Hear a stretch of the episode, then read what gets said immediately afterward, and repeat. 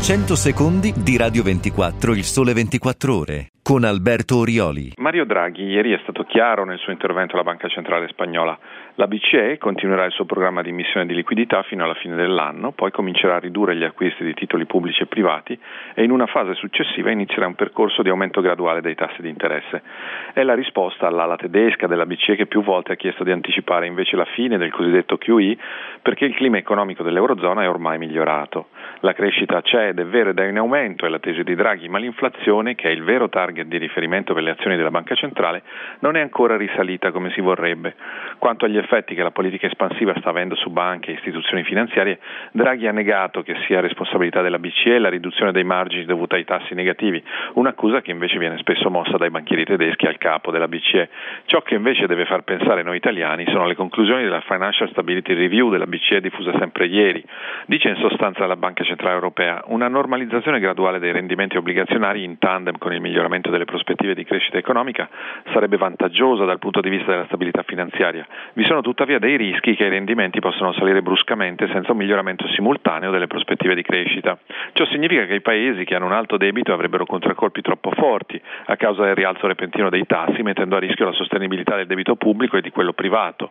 Per l'Italia è un avvertimento, o si fanno le riforme per creare le condizioni di una crescita economica robusta, o quando cambierà la politica monetaria il Paese sarà tra i più esposti ai venti dei mercati.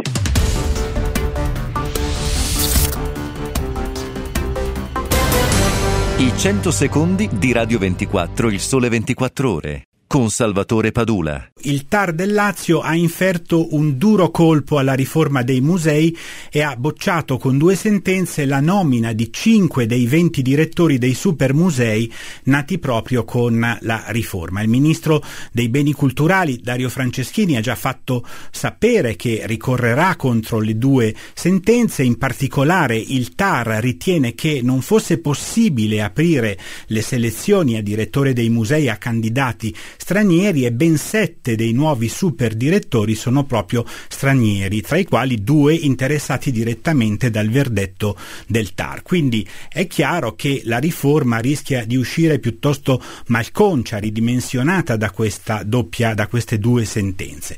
Eh, e questo sarebbe davvero un peccato perché i risultati di questo primo anno di riforma mostrano che il sistema museale sta cominciando a funzionare meglio rispetto al passato. Lo dicono i dati di accesso ai musei e il merito di questa ritrovata efficienza va riconosciuta anche ai nuovi direttori, compresi i sette stranieri. D'altra parte, però, non è possibile attribuire al TAR, che deve ovviamente fare il suo mestiere, la colpa di questo stato di cose. La bocciatura che è arrivata sui criteri di nomina dei direttori è piuttosto pesante. Se il ministro intendeva aprire ai direttori stranieri la guida dei maggiori musei italiani, lo doveva fare con il supporto di una norma di legge che consentisse una deroga alle norme sul reclutamento del personale nella pubblica amministrazione. In questo caso certamente il TAR non avrebbe avuto nulla da obiettare.